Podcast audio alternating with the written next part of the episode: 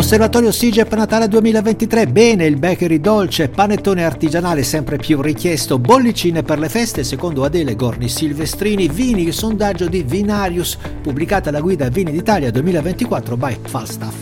Oreca Short News è offerta da Lete, capolavoro su tavola. Prime Uve, Bonaventura Maschio. Delirium Christmas è la birra di Natale di Quality Beer Academy.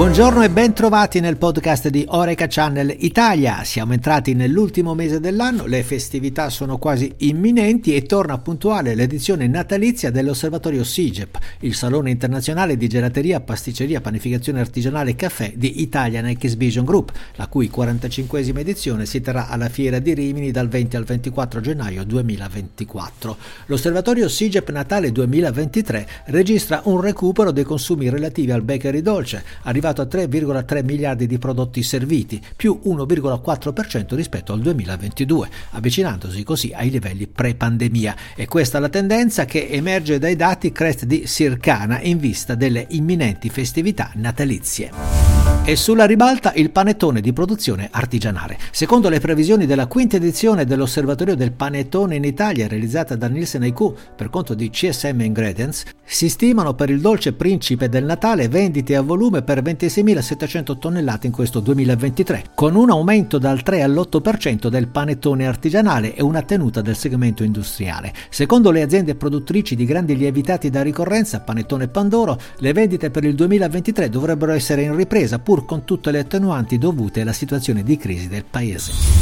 E per le feste ovviamente le bollicine non possono mancare. Ascoltiamo il messaggio di un'esperta, Adele Gorni Silvestrini, sommelier e consulente marketing food and wine. Ciao Giuseppe, un saluto a tutti gli amici di Oreca Channel Italia. Ebbene sì, concludere un pasto durante le festività con una buona bollicina è sempre una validissima idea. Ci sono gli spumanti più famosi, a base di moscato, ma non soltanto. Ci sono per esempio spumanti sia metodo Charmat che metodo classico anche con altri vitigni molto interessanti. Mi viene da pensare per esempio agli spumanti a base di malvasia bianca di candia aromatica dei colli piacentini. Oppure, spostandoci un po' più a sud, nelle Marche, troviamo la vernaccia di Serra Petrona, particolarmente consigliata se pensiamo ad abbinamenti con dolci speziati. Insomma, ci sono davvero tanti, tanti vitigni diversi, tutti da provare, e vini che aspettano solo di essere degustati.